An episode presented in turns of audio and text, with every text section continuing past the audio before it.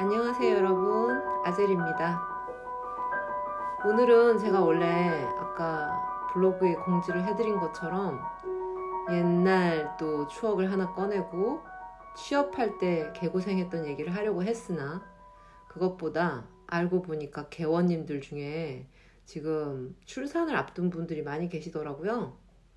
한두 분이 아니라 어, 여러분이 저한테 그 출산에 대한 얘기를 해달라고 하셔가지고 제가 어제 그랬잖아요. 뭐 출산에 대한 얘기를 별로 하고 싶지 않다. 그런데 마음을 바꿨습니다. 얼마나 지금 마음이 불안할까. 제가 모르는 게 아니기 때문에 조금이나마 저의 경험이 도움이 된다면 좋겠다는 생각으로 오늘 녹음을 해볼게요. 일단 저의 치통은 조금 괜찮아졌고요. 뭐 한 게 없는데 워터픽하고 각을 좀 하고 이랬는데도 조금 많이 나아졌어요. 그래도 2월 2일날 가서 첫 번째 잇몸 수술을 할 예정이고요. 그렇게 다섯 번을 해야 된답니다. 제 결론을 간단히 말씀드리면 오늘 기납법으로 출산의 고통, 치통에 비해서는 괜찮아요. 너무 걱정하지 마시고요. 출산기를 얘기를 별로 안 하고 싶은 이유가 이미 많이 떠들었고, 그리고 저는 이렇게 여자들이 임신, 출산 얘기 막 하는 거, 그게 남자들 군대 갔다 온 얘기만큼 좀 지겹거든요. 어찌나 막 영웅담처럼 얘기를 하는지, 뭐 안 그런 분도 있겠지만, 저는 뭐 그렇게까지, 어, 말할 필요는 없다고 생각을 하는 주의라서 사실에 입각해서 그리고 저의 생각을 정리를 해서 오늘 말씀을 드려볼까 합니다. 먼저 제 얘기를 하자면은 저는 어, 결혼에도 별로 관심이 없었지만 애는 정말 싫었어요. 이런 말 하면은 어 못됐다 이럴 수도 있겠죠. 마치 막 개 싫어한다 이러면 사람 이상하게 보듯이. 근데 그거는 각자 또 취향이고요 생각이니까 저는 뭐 솔직하게 말할게요. 아주 어렸을 때부터 저는 애가 싫었어요. 그 덜 돼먹은 인간들, 아직 덜 큰 인간, 인간 같지 않은 인간, 그렇게 보고 싫었습니다. 또 그런 거에는 또 저의 또 그 성장 과정이 문제가 되겠죠. 제대로 부모한테 케어를 못 받았다는 점, 다섯 살까지. 그래서 외할머니, 외할, 외할아버지가 저를 막 떠받들듯이 키워주신 것. 그렇게 자라다가 갑자기 부모님한테 왔더니 나더러 버릇없다면서 너무 심하게 이제 또 올가맨 거죠, 저를. 그리고 제가 다섯 살밖에 안 됐는데 이미 동생들을 이제 케어해야 되고 막 이러니까 애한테 질린 거예요. 이미 나도 앤데. 아, 애라는 건 정말 성가신 존재다. 이게 너무 머릿속에 박혔고, 그리고, 어, 제대로 뭐 이렇게 사랑을 받거나 애정을 받지 못했기 때문에 어떻게 애정을 주는지도 잘 모르겠고, 뭐 자신도 없는 거죠, 사실. 그래서 누군가의 엄마가 되겠다는 생각은 아예 일치감치 저는 적었어요. 그리고 생리통도 너무너무 심한 편이어가지고, 저는 압구정 한복판에서 쓰러진 적도 있거든요. 생리통이 너무 심해가지고. 같이 있던 친구가, 걔도 여잔데, 나를 업고, 막, 근처에 있는 산부인과에 들쳐매고 간 적도 있을 정도로, 그랬을 때 그 의사가 나보고 유산인 거 아니냐고 성경험도 없는 처녀한테 그 정도로 막 알고 보니까 생리통인데 그 사람은 그걸 안 믿더라고요. 그리고 이제 나중에 생리통인 걸 알고 나서 진짜 어 이렇게 심한 건 처음 봤다고 막 그 정도로 그리고 이제 지나고 나서 또 뭐 건강검진 이런 거 받을 때 너무 뭐 자궁이랑 이런 게 별로 상태가 안 좋아가지고 아기를 못 가질 수도 있다 이런 얘기도 들었었고 뭐 그런 얘기를 들었다고 하나도 슬프지 않았거든요. 어차피 나을 생각이 없으니까 뭐 어때 이렇게 생각하고 살았어요. 아기를 보면 귀엽다는 생각도 한번 해본 적이 없고요. 아무리 예쁜 무슨 모델 애기 이런 애를 봐도 그냥 애기다. 애기인데 눈이 크다. 뭐 이 정도. 그 정도로 애한테 요만큼도 관심도 애정도 없던 사람입니다. 버스를 탔다. 뭐 뒷자리쯤에 자리가 있는데 거기 애가 앉아 있다. 안 가요. 그냥 서 있는 편. 그냥 애 근처에 가기도 싫어. 그랬던 제가 애를 셋이나 낳았잖아요. 출산기를 말하기 전에 그러던 제가 어떻게 애를 가져야겠다 생각을 했는지 그 얘기부터 하는 게 맞는 것 같은데요. 어떤 남자를 만나도 저 사람의 아이를 갖고 싶다. 생각을 해본 적이 없어요. 그 조금 사귀다가 물론 그때 나이가 아직 어린데도 뭐 아기 얘기를 한다든지 이러면 어머 미쳤나 봐 이러고 바로 끊고 도망가고 도마뱀도 아닌데 꼬리 끊고 도망가기 뭐 이런 거를 했단 말이에요 제가 그 나이가 좀 들고 나서는 더 그렇게 됐겠죠 남자들이 만나면 또 조금만 관계가 깊어지면 결혼 얘기하고 아기 얘기하고 이러면은 또 딱 끊고 그 거기에 또 하나의 부정할 수 없는 배경이 점 때문인 것도 있었죠. 이 점이 유전이면 어떡하지? 나도 이렇게 평생 고통받으면서 살았는데 응? 남자든 여자든 점이 있는 애가 나오면 어떡하지? 걔가 얼마나 나를 원망을 할까? 이 생각도 들었고요. 그래서 저는 아기는 옵션이 아니었던 거죠, 저한테. 그 나는 딩크족으로 살던지 아니면 혼자 살던지 이렇게 생각을 했는데 사람이 그 함부로 막 큰 소리를 치면 안 되는 게 남편을 만났어요. 근데 이, 이 남자가 내 개한테 너무 잘하는 거예요. 그냥 잘하는 게 아니라 뭐 그냥 뭐 귀여워 이런 걸로 잘하는 게 아니지. 남의 개인데 사실 똥이 사람 가리거든요. 그 남의 개똥 진짜 죽기 싫거든요. 저도 개 키우지만 길거리 가다가 누가 안 치우고 간 똥 보면 욕하지 그걸 죽고 있진 않아요 제가 그래서 근데 그 개똥 다 주워주고 남의 갠데 데리고 가서 미용도 시키고 그리고 남의 갠데 막 장난감도 사주고. 그리고 무엇보다 내 개들이 진짜 낯을 가리는 애들이었거든요. 근데 걔네가 나보다 그 남자를 더 좋아하기 시작하는 거예요. 왜냐면은 나는 집에 잘 없고 집에 오면은 걔들이 막 그 사람만 보고 있고 아니면은 그 방에 가 있고. 알고 보니까 밥도 다 챙겨줘 산책도 시켜줘 간식도 막 어? 너무 많이 줘 걔들이 이 남자를 좋아할 수밖에 없는 거죠.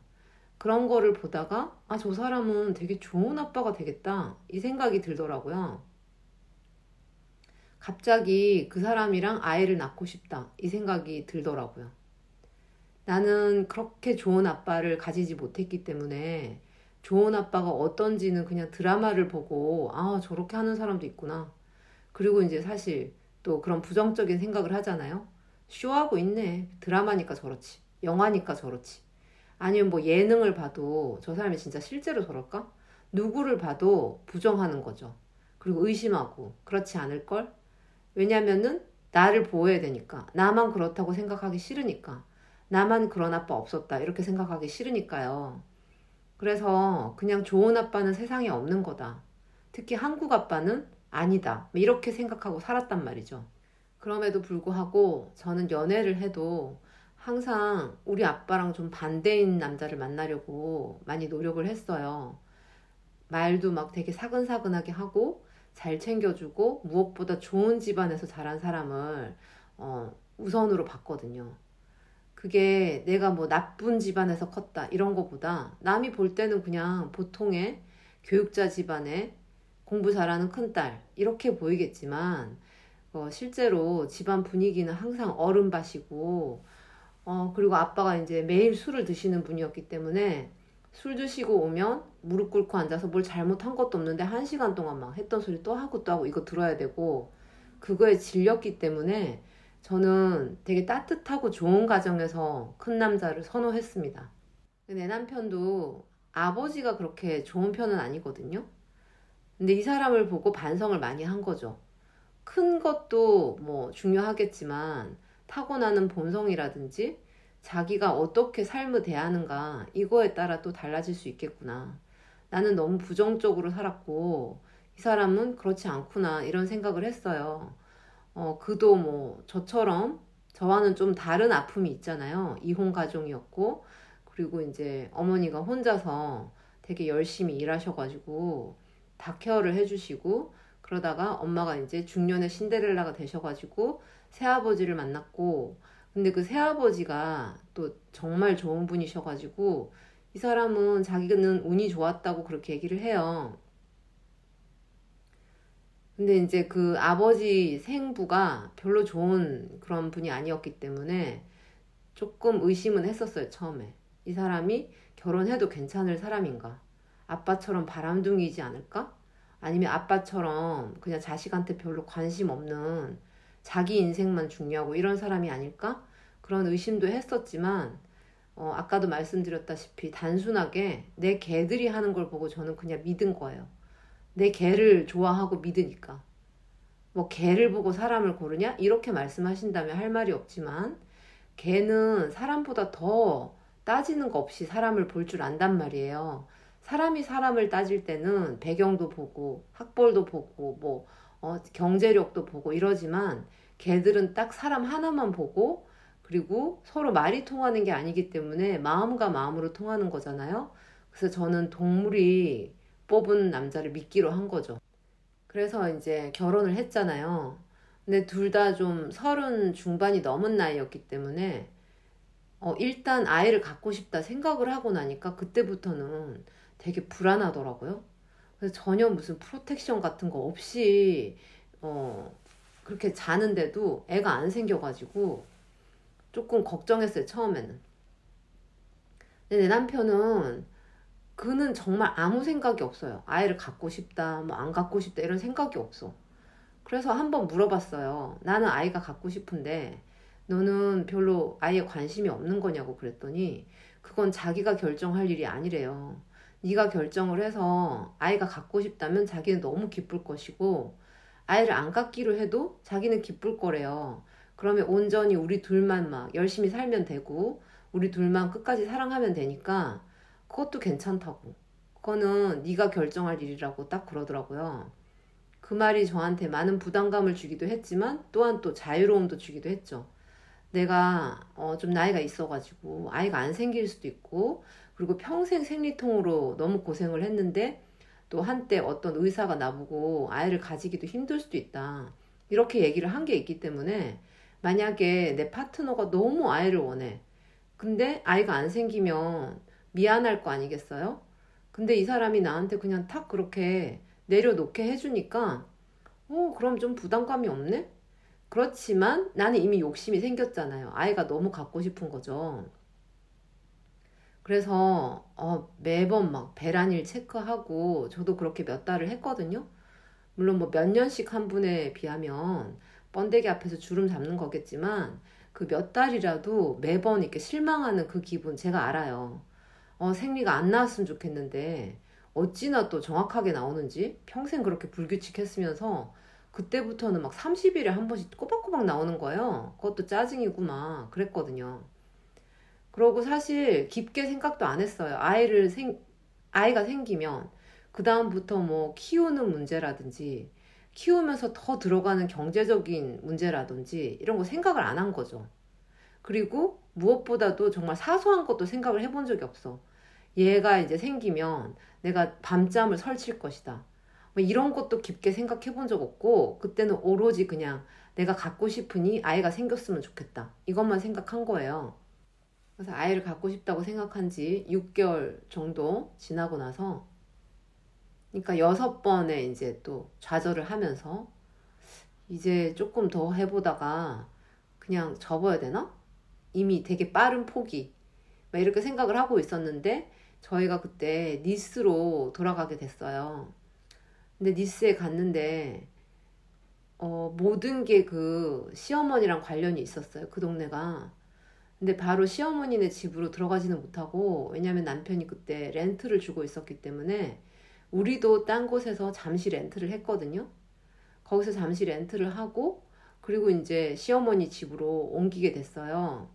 근데 시어머니 집으로 옮기기 전에 여기가 이제 어, 시어머니 집이라고 보여준다고 남편이 데리고 갔어요. 그 집을. 그러니까 이미 이제 세입자는 내보낸 상태였고 그 집을 이제 다시 조금 단장을 하고 좀 정리할 거 정리한 다음에 우리가 들어가려고 거기를 가서 그날 하룻밤을 이제 잤어요. 근데 그날 밤에 꿈을 꾼 거예요. 그 태몽이 한 번 본 적도 없는 시어머니가 나왔어요. 나는 정말 한 번도 본 적이 없거든요. 사진으로도 본 적이 없어요, 그때는. 근데 딱 그 침대에 누워 있었는데 시어머니가 초록 색깔 안락 의자에 앉아 계시다가 나한테 이렇게 다가오더니 장면이 바뀌더니 니스 해변에서 이렇게 맨발로 걸어오시면서 커다란 조개를 나한테 이렇게 내미는 거예요. 근데 나한테 내미는 순간 그 조개가 입을 벌렸는데 그 안에 정말 배구공만한 진주알이 들어있는 거예요. 그래서 너무 감사합니다 이러고 받았어요. 그리고 깼어요. 그랬는데 그 다음부터 조금 몸이 약간 이상한 것 같더라고. 근데 또 확실하게 아 이거 좀 이상하다 이렇게 생각했던 게 제가 키우던 허스키 안고가 있잖아요. 근데 얘가 내가 너무 어릴 때부터 안고 자고 뭐 맨날 침대에서 같이 재우고 이래가지고 자기가 덩치가 컸음에도 불구하고 항상 애기라고 생각하는 애거든요. 근데 얘가 갑자기 안 뛰어 오르는 거야 내 무릎에. 걔 원래 아침마다 이렇게 제 무릎에 폴짝 뛰어 올라와가지고 막 재롱을 피우고 막 어, 끝도 없이 뽀뽀를 하고 이러던 애인데 어느 날부터 내가 무릎을 치면서 올라오라고 해도 안 올라와. 안 올라오고 약간 시무룩하게 밑에 가만히 앉아있고 이러는 거예요. 그러다가 갑자기 생각해보니까 생리가 좀 며칠 지난 것 같아. 그래서 그때가 일요일이었거든요. 남편한테 가서 테스터기를 사오라 그랬어요. 일요일이면 프랑스는 문 연대가 거의 없거든요. 남편이 근데 니스를 이잡듯이 뒤져가지고 문연 한 곳을 찾아가지고 거기서 딱 하나 남아있던 테스터기를 사와서 했는데 임신인 거예요. 너무 기뻤잖아요. 근데 사람이 또 되게 비열하고도 웃긴 게 그 기쁜 게 며칠 안 가. 왜냐면 그걸 알고 나서부터 이상하게 입덧이 너무 심한 거예요. 그래서 저는 막 임신하고 살이 더 빠져가지고 임신 전보다 말랐던 사람이거든요. 그러니까 저희 첫째가 나오기 전부터 어찌나 별난지 뭘 먹지를 못하게 하더라고. 뭘 먹어도 토 나오고 막 죽을 것 같고 헛구역질 하루 종일 하고 그러다가 이제 겨우 먹을 수 있는 게 아이스크림이어가지고 니스에 제가 정말 좋아하는 아이스크림 집이 있었는데 정말 조그만한 어, 공 같은 볼 하나 딱 얹어주고 그게 그때 당시 돈으로 6천 원이었으니까 지금 생각해도 너무 비싸잖아요. 근데 거기서 제가 복숭아 아이스크림을 하루에 세 번씩 사 먹었어요. 끼니 대신. 돈도 없는데. 그거를 계속 먹었더니 나중에 변비가 너무 심하게 오더라고. 그래서 그 변비랑 막 치질로 또 되게 고생했죠. 그러다가 이제 또 임신한 상태로 어, 이사도 했지. 그러고 다시 또 니스에서 파리로 올라왔지. 그 파리 올라왔을 때 이미 배가 좀 많이 나온 상태였고, 그러고 이제 또 파리에서 다시 LA로 와가지고 개고생을 다 한 다음에 이제 어 한인 산부인과를 어 거기를 이제 찾아가가지고 거기서 마지막 이제 낳기 전까지 그 케어를 받고 그리고 이제 그분한테서 아이를 낳기로 했어요. 근데 지금도 그런지 모르겠지만 LA 한인 타운 쪽에 그 한인 의사들은 딜을 해요. 그래서 아예 그냥 딱 금액을 정해놓고 어, 우리 같이 온 지 얼마 안 돼서 보험이 안 되는 사람들 사보험을 갖고 있었어야 되잖아요. 근데 갑자기 왔으니까 몇 달 만에 임신한 상태로 보험이 안 되기 때문에 캐시디를 한단 말이에요. 그러니까 현금으로 얼마 딱 이렇게 자연분만이면 뭐 5천 달러 그리고 만약에 제왕을 하게 되면 뭐 만 달러에서 2만 달러 그리고 인큐베이터는 또 실비로 뭐 이렇게 들어가거든요. 아이가 만약에 3kg 이하다 그러면은 인큐베이터 들어가야 되잖아요. 그러면은 이제 매일매일 돈이 엄청나게 들죠. 미국은 의료보험이 잘 안 되고 그리고 비싸니까. 그래서 일단 5천 달러로 그 자연분만 하는 거를 계약을 했어요. 그러고 이제 그때부터 막달까지 계속 한 몇 달을 다니게 됐는데 남편이 아이 낳기 한 2주 전에 그러니까 듀데이트보다 한참 남았어요. 그러니까 한 한 달 전쯤인 거죠. 듀데이트에서 보면.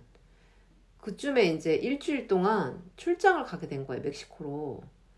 그때 당시 이 사람이 이제 프라이빗한 뭐 포토슛을 하고 주로 셀럽들 근데 이름만 대면 다 아는 그런 거창한 셀럽이 멕시코에 있는 별장을 가면서 포토그래퍼들을 데리고 간 거예요. 그래서 사진을 찍어야 돼가지고 일주일간 이제 출장을 갔는데 듀데이트에서 한 한 달 남았으니까 보내줬어요 또 쿨하게. 갔다가 이제 일주일 만에 왔는데 그러니까 원래 나야 되는 날짜로부터 3주 전인 거죠. 그래서 막달에는 일주일에 한 번씩 체크업을 하니까 그래서 또 그 의사 박 선생님을 만나러 갔어요. 그 나보고 아직 한참 남았으니까 걱정 말라고. 그러면서 뭐 또 다음 주에 보자. 그래서 그날 또 한인타운에서 고기를 먹었어요. 저는 고기를 워낙 좋아하기 때문에 고기를 먹는데 갑자기 배가 좀 아픈 것 같아. 그래서 화장실을 갔거든요. 근데 약간 이상하게 좀 피도 아닌 것이 분홍 색깔 뭐 이런 어, 물 같은 게 비치는 거예요. 그래서 이거 그거 아닌가? 이슬 아닌가? 그래갖고 막 주치의한테 전화를 했더니 아 그거 그럴 리 없대. 아직 한참 남았으니까 집에 가도 된대요. 그 집에 왔거든요. 집에 왔는데 9시부터 너무 배가 아픈 거야. 그래서 간격을 쟀어요. 처음엔 30분에 한 번. 이러더니 점점 줄어드는 거 알죠? 20분에 한 번, 뭐 10분에 한 번. 10분에 한 번 될 때 전화를 또 했어요. 그랬더니 아 그러면은 가진통일 수도 있긴 하지만 일단은 출산병원에 가보래요. 그래서 갔어요. 제가 LA 다운타운에 있는 굿사마리탄에서 1번하고 2번 둘 다 나왔거든요. 그래서 이제 1번을 나으려고 간 거죠, 처음으로. 네 발로. 그러니까 남편이 운전은 했고, 근데 막 네 발로 그냥 걸어가지고 접수대 가서 내 이름 다 쓰고 내가 뭐 멀쩡하게 다 얘기하고, 그러고 이제 누웠는데 간호사가 와서 보더니, 어머, 5cm나 열렸다는 거예요. 그러더니 양수 터지고 막. 그래서 그때부터 바로 입원했어요. 그러니까 이게 내가 오늘 입원을 할 것이고, 내가 오늘 아이를 낳을 것이고 이게 이제 마음의 준비가 돼서 간 게 아니고 갑자기 간 거잖아요. 그러니까 너무 패닉인 거야. 무섭고. 그 일단 막 옷을 입히고 뭐 이렇게 하더니 무통 주사를 놔주겠다고 하더라고요. 그래서 무통 주사를 놓는 할배 의사가 들어왔는데 이 사람이 이미 약간 내가 봐서 좀 술이 취했어. 그래갖고 하여튼 무통 주사를 놔주고 갔는데 이상하게 오른쪽은 안 아픈데 왼쪽만 아픈 거예요. 그래서 어떻게 몸 반은 안 아프고 반은 아플 수가 있지? 계속 또 견뎠어. 내가 또 인내심이 짱이거든요. 내 남편이 이미 그 보니까 소파에 들어 누워갖고 자고 있고 나는 아프고 그래서 한 몇 시간을 혼자 개기다가 결국은 이제 간호사를 불렀어요. 나 반쪽은 너무 아픈데? 그랬더니 아 그럼 왜 인제 말을 하냐고 나한테 되게 뭐라 그러더니 그 할배 의사를 또 데리고 왔어. 아까보다 더 취해 있어. 그러더니 아 무통 주사가 잘못된 것 같다면서 한 번 더 놔줬어요. 잠도 안 오고 아프진 않아 그 다음부터는 그래갖고 이렇게 누워 있는데 그 모니터로 연결을 해가지고 아기 심장 소리를 듣게 되잖아요. 그 소리를 듣고 있는데 기분이 너무 이상하더라고요. 나는 태어나서 잊지 못할 소리가 그 소리인 것 같아. 우리 첫째 아이의 심장 소리. 그걸 진짜 밤새도록 들었어요. 근데 남편이 자고 있는 것도 뭐 밉지가 않고 그, 그 사람은 내 관심 받기예요. 그 나는 임신 중에도 어떤 사람들은 남편이 어떻게 하냐에 따라 되게 섭섭해하고 그러잖아요. 근데 나는 남편이 그렇게 나쁘게 하지도 않았지만 그렇다고 또 되게 사려 깊게 해주지도 않았거든요. 근데 나는 지도 처음이니까 그렇겠지. 나도 처음이니까 이렇고 그냥 넘어간 적이 많아요. 무엇보다 처음부터 아기가 생겼을 때부터 이 아기는 내 아기다 이렇게 생각을 했거든요. 이게 만약에 남편의 아기라든지 우리의 아기다 이렇게 생각하면 막 공통적인 어떤 책임이라든지 의무 이런 거를 막 따졌겠지만 솔직히 말해서 난 처음부터 저 사람 참 안 됐다. 내가 느끼는 걸 이 사람 못 느끼겠구나. 이 생각을 했어요. 아무리 입덧으로 처음에 고생을 했어도 처음을 못 잊겠는 게 아기가 처음으로 태동했을 때, 갑자기 딱 차는 느낌이 날 때, 그거 그날 하루 종일 진짜 기분이 좋았어요, 저는. 어, 내가 혼자가 아니구나. 나는, 어, 아닌 척하고 살았지만, 살면서 외로운 적이 많았단 말이에요. 근데 정말 온전히 안 외로운 거예요. 얘가 내 안에 있다는 걸 느끼는 순간부터. 그때부터는 더 조심하고, 애한테 말도 걸고, 뭐 보통은 뭐 아빠가 뭐 말도 걸어주고 책도 읽어주고 저는 그런 거 다 필요 없다 생각하고요. 저는 수시로 내가 애하고 얘기했어요. 그냥 혼잣말 하듯이. 그 태교 이런 거 해본 적 없고 동화책을 읽어주고 이런 짓 한 적 없고요. 음악도 그냥 내가 듣는 거 같이 들었겠죠 얘는. 그래서 그런지 얘는 스눕독을 그렇게 좋아해. 제가 막 힙합을 되게 많이 들었거든요. 근데 또 그런 거 되게 고상한 분들은 그렇게 쌍욕이 난무하는 힙합을 들으면 어쩌냐 이럴 수도 있겠지만 저는 클래식도 좋아하지만 힙합도 정말 좋아하고요. 블루스도 좋아하고 뭐 가리지 않아요. 솔직히 말해서 케이팝 이런 건 안 듣습니다. 근데 제가 좋아하는 거는 정해져 있어요. 뭐 에미넴이라든지 뭐 스눕독 그리고 그때 당시에 되게 많이 들었던 거 크리스 브라운 그리고 클래식은 당연히 많이 들었고 좋아하니까 그리고 정말 잘 들었던 게 샹송도 많이 들었고요. 그리고 재즈도 좋아하는데 제가 좋아하는 거는 뭐 몇 개 없어요. 해리 코닉 주니어하고 노라 존스 이걸 많이 들었어요. 아 마룬 5 진짜 많이 들었고 뭐 그런 음악을 얘가 같이 들었겠죠. 근데 좀 신기한 거는 얘가 그 사람들을 다 좋아해 나처럼. 그러니까 자기 그 나이에 맞는 그런 곡도 듣지만 보면은 뭐 흥얼흥얼거리고 있는데 소름 돋을 때가 있어요. 갑자기 내가 좋아하는 노라 존스를 듣고 있다든지 아니면은 막 노래를 막 흥얼거리는데 스눕독을 흥얼거린다든지 이럴 때가 있거든요. 따로 태교는 안 했고 그냥 저는 제가 좋아하는 거 했어요.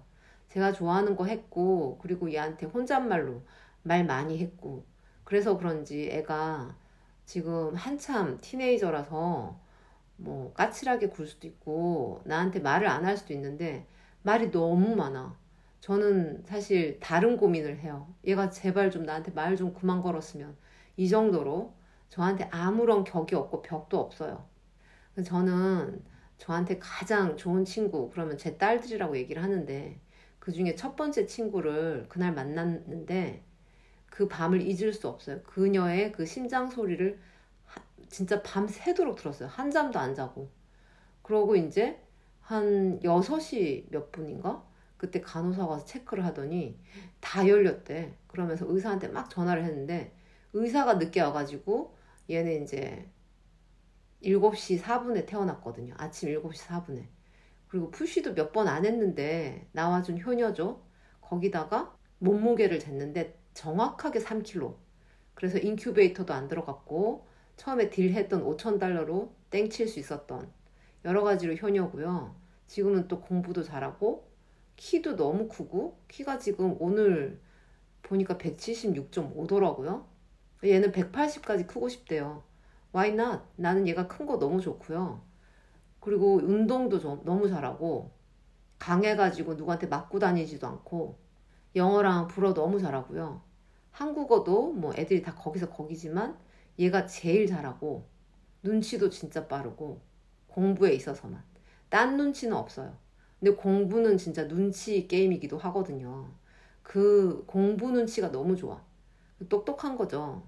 그래서 아, 얘를 그날 만났던 날을 오늘 생각을 해봤더니 오늘 사실 얘랑 또 싸웠거든요. 그 10대가 되면 안 싸울 수가 없어. 지도 내가 마음에 안 들고 나도 지가 마음에 안 들고 그래서 오늘 또 싸웠지만 그래도 또 그날을 처음 만났던 날 그때를 생각해 보니까 뭉클하네요. 그때부터 얘가 하는 모든 게 저한테는 기적이었죠. 어, 얘가 뒤집었어. 막 기적이고. 얘가 나한테 웃었어. 그것도 기적이고. 얘가 드디어 막 엄마라고 불렀어. 눈물 나고 막. 그런 모든 기적 같은 날들을 보냈고요. 지금은 이제 어떤 것도 기적이 아닌 것처럼 느껴지지만 처음에 그 모든 것이 정말 기적이었다.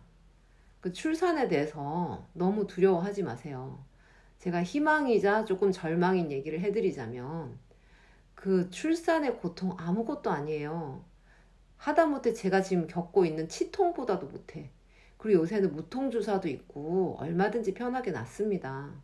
근데 낳고 나서부터가 진짜 그때부터가 본 게임 스타트. 아시겠죠? 그때부터 나는 정말 무겁디 무거운 책임감을 지고 얘를 잘 키워야 돼요. 그리고 정말 나는 지겹고 하기 싫은 것도 얘랑 해줘야 돼요. 진심을 다해서. 애가 아파오잖아요. 마음이 다쳐오잖아요. 나는 막 더 아파. 그거 각오하셔야 되고요. 근데 그거 티내면 안 돼. 엄마니까. 모든 그런 것들을 생각을 하셔야지. 내가 지금 이제 좀 있다가 어, 다리 벌리고 누워서 애를 낳아야 되는데 얼마나 아플까. 그렇게 생각하면 안 됩니다. 저도 물론 무서웠어요. 근데 나는 일단 거기 닥쳤을 때 하나도 무섭지 않았어요, 솔직히. 무서우려면 내가 진짜 무서웠어야 돼. 어떤 사람도 나만큼 힘들진 않았을 거라고 생각해요. 물론 저보다 못한 분들도 있을 것 같긴 하지만 그냥 평균으로 봤을 때 저는 아이 낳을 때 옆에 친정엄마 없었고요. 낳고 나서 몸도 막 못 가누겠는데 막 애 좀 봐주고 밥도 해줄 엄마 없었고요. 우리 엄마는 우리 아빠가 우리 엄마가 없으면 밥을 못 먹는 사람이라 저한테 올 생각조차 하지 못했어요. 그런 엄마를 제가 원망을 했을까요? 그냥 섭섭하다는 생각은 했지만 원망은 안 했어요. 이거 내 애잖아요. 내가 키워야지. 어떻게 됐든. 뭐 엄마가 안아준다고 막 짜증나고 이러진 않았습니다. 솔직히 말해서. 물론 그렇게 막 미국까지 와서 산후조리 해주는 엄마를 보면 부러운 건 사실이에요. 어, 좋겠다. 이런 생각은 했지만, 왜냐면 제가 맘카페 또 일원으로 열심히 활동을 했거든요, 그때. 뭐, 어딘가는 또 기대야 되고, 어딘가에서는 또 제가 헬프를 받아야 되니까, 미국 맘카페에서 열심히 활동했어요. 같은 엄마들이랑 얘기도 하고, 뭐, 물어보기도 하고, 모르는 게 많으니까. 근데, 어, 보면은 그분들은 엄마들이 많이 오더라고요. 산후조리 해주러. 적어도 한 달, 막 길게는 석 달까지. 부럽죠. 그런 사람들. 근데 우리 엄마는 우리 아빠가 장애인도 아닌데 아빠가 혼자 밥을 못 먹는다는 이유로 올 생각도 안 해. 물론 엄마가 경제적으로는 도와줬어요. 산후조리사분을 쓰라고 돈도 주고 했지만 그 산후조리사분도 일주일 만에 제가 끊었어요. 너무 불편하고 이 사람 밥이 너무 맛이 없고 그리고 자꾸 뭘 훔쳐가. 그것도 싫고 그래서 뭐 제가 다 했다고 할 수 있어요. 남편이랑 나랑 둘이서 한 거죠. 근데 제 남편 아시겠지만 밥을 더럽게 못해요. 맛이 그렇게 없을 수가 없어. 그래서 저는 조금 내가 몸을 가눌 수 있을 때부터는 밥도 내가 다 했고 애도 다 모유 수유 내가 시켰고 그리고 특히 우리 첫째는 그 모유 수유만으로 충분하지가 않아가지고 포뮬라를 먹였는데 분유가 아니고 아예 리퀴드로 나오는 게 있어요. 비싸기도 엄청 비싸.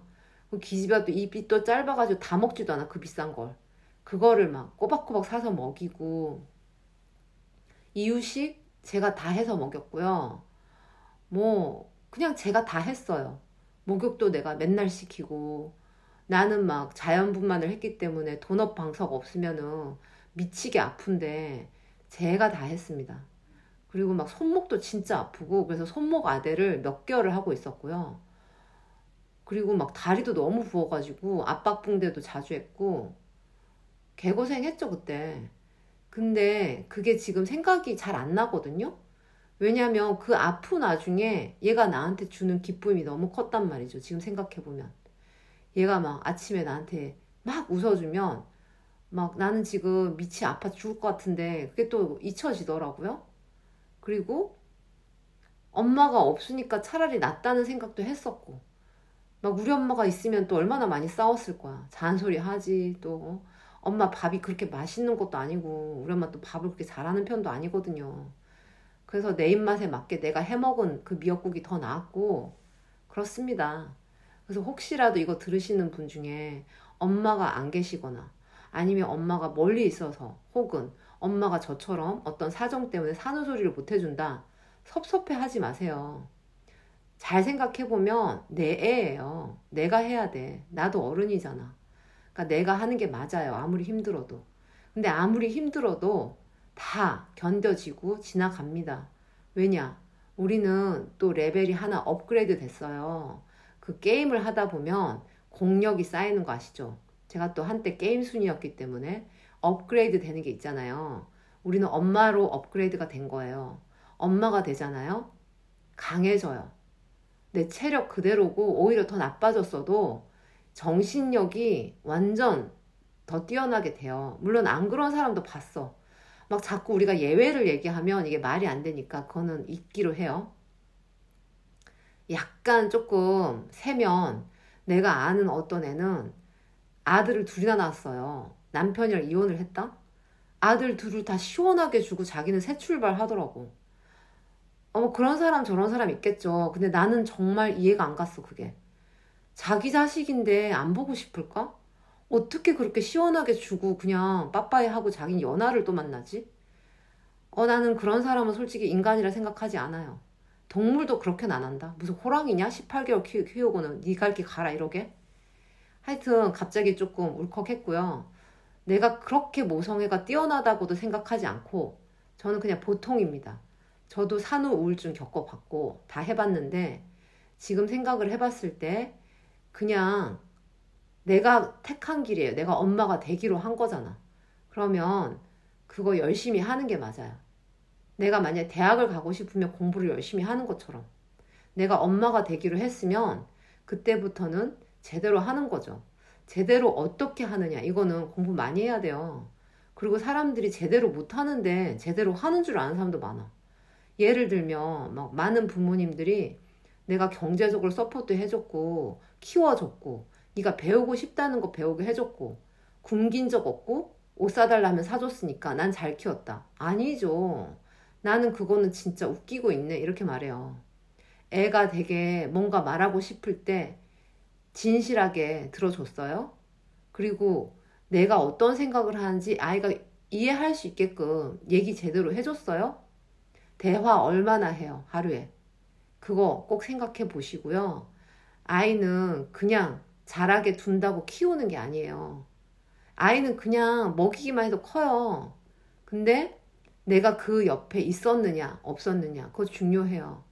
그 신체적으로 옆에 있었냐, 이게 중요한 게 아니고, 정신적으로 항상 옆에 있어 줬냐, 이거 중요해요. 나는 아이들이 하는 얘기 정말 열심히 들어주려고 노력하거든요. 그 아이가 하는 말 다 들어주고, 그리고 걔가 했던 말 기억하고, 그리고 걔가 말하는 친구들 이름 다 알아요, 저는. 근데 예를 들면, 우리 엄마 아빠가 자꾸만 제 책도 보고, 제 블로그 다 읽어보고, 유튜브도 다 보고, 그리고 간섭한다고 했잖아요. 그게 왜 제가 싫을까요? 부모님인데. 왜 싫냐면, 내가 정말 얘기 많이 하고 싶던 그 시절에 그들은 듣지 않았거든.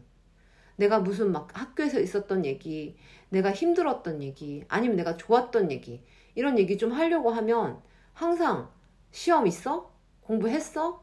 숙제했어? 이거란 말이에요. 그러다 보니까 굉장히 빨리 입을 닫았어요, 저는. 그들에게 할 얘기가 없어, 나는. 별로 해주고 싶은 얘기도 없고, 왜냐? 그들이 듣고 싶어 하지 않으니까. 그래서 얘기를 안 한 지가 꽤 오랜 세월이 있었는데, 갑자기 내가 어른이 되고 나서는 너무 궁금해 하는 거예요. 그럼 내가 알려주고 싶겠어요? 안 알려주고 싶죠.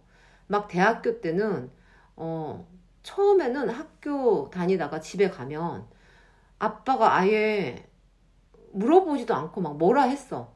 남자 사귀지 말라고. 함부로 막 누구 만나지 말라고. 그러면 네, 네, 안 만나요. 물론 나는 막 한 보따리 만났지만 뭐 거짓말하고 넘어가는 거죠. 안 만나요. 근데 대학교 4학년 좀 지나고 취직하고 나서는 자꾸만 누구 만나냐고 물어봐. 그 만나는 사람 있었지만 없다고 하죠, 항상. 없어요. 그러면 또 걱정을 해. 왜 누구를 안 만나니? 그럼 뭐야? 그 전에는 만날까봐 뭐라고 하고, 이제는 안 만난다고 뭐라 하고, 그뭐 자기들이 원하는 대로 내가 살아야 되는 건 아니잖아요. 그러니까 어떻게 된다? 자꾸 가리게 되고, 막 숨기게 되고, 말 안 하는 거 많아지고, 이렇게 된단 말이죠. 말 안 하는 게 대부분인 게 되는 거죠. 그러다가 제가 블로그를 하게 됐잖아요. 그리고 제가 글을 쓰게 됐어요. 그러니까 누군가한테 내 글을 보여준다는 거. 그리고 그들이 내 글을 읽고 좋아해 준다는 게 이렇게 큰 희열이라는 걸 알게 됐어요. 그래서 글을 계속 쓰고 있어요. 제가 10년 넘게. 근데 그걸 같이 이렇게 보는 사람들 중에 두 명이 그렇게 거슬릴 수 없는 거죠. 그 슬픈 현실이에요. 그게 우리 부모라는 게. 그 내가 왜 싫은지 그 얘기를 아까도 했지만 그들이 내가 하고 싶을 때 들어주지 않았기 때문이에요. 간단하게 말해서. 그래서 저는 그렇게 키우지 않아요.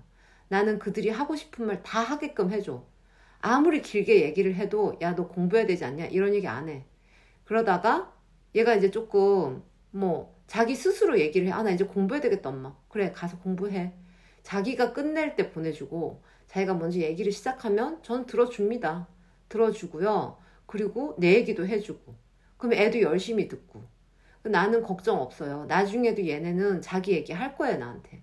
그리고 얘가 이제 좀 이제 10대가 되니까 물론 나한테 하기 싫은 얘기도 있을 거 아니겠어요. 그런 얘기 딱 보면 티가 나거든요. 보통 이제 남자 얘기. 그거는 나한테 해주기 싫어서 안 하는 게 아니라 섣불리 말하기 싫은 거죠. 자기 감정도 어떤지 모르겠는데 그렇다 안 그렇다. 근데 이제 가장 친한 동생하고 얘기를 하죠. 다 알고 있어요. 무슨 얘기를 하는지.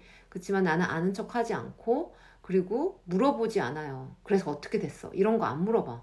나는 걔가 하고 싶은 얘기만 들어주면 되는 거예요. 그리고 어, 걔도 나한테 하고 싶은 말만 하면 돼. 그래서 나는 얘한테 더 파지 않아. 지가 해주는 것까지만 들어요, 저는. 그 이상을 알고 싶지도 않고, 알아서도 안 되는 거고, 누구나 자기만 알고 싶은 거 있고, 그리고 이제 엄마한테 안 하고 싶은 얘기 있다. 그나마 쟤는 나한테 많이 그런 부분은 없다. 이걸 내가 알기 때문에 나는 그 정도로도 행복해요. 그래서 아이를 키울 때 많이 마음을 열고 키우셔야 된다. 그렇게 생각을 합니다, 저는. 내가 아이를 얼마나 잘 키우고 있다. 이거는 저는 잘 모르겠어요. 근데 나는 만족하거든요. 이 정도 관계. 그리고 아이들이 나한테 대해주는 그런 태도. 그리고 내가 이제 공부를 하라고 했을 때, 막, 어, 그거에 대한 토달지 않고, 당연하지, 이러면서 하는 거.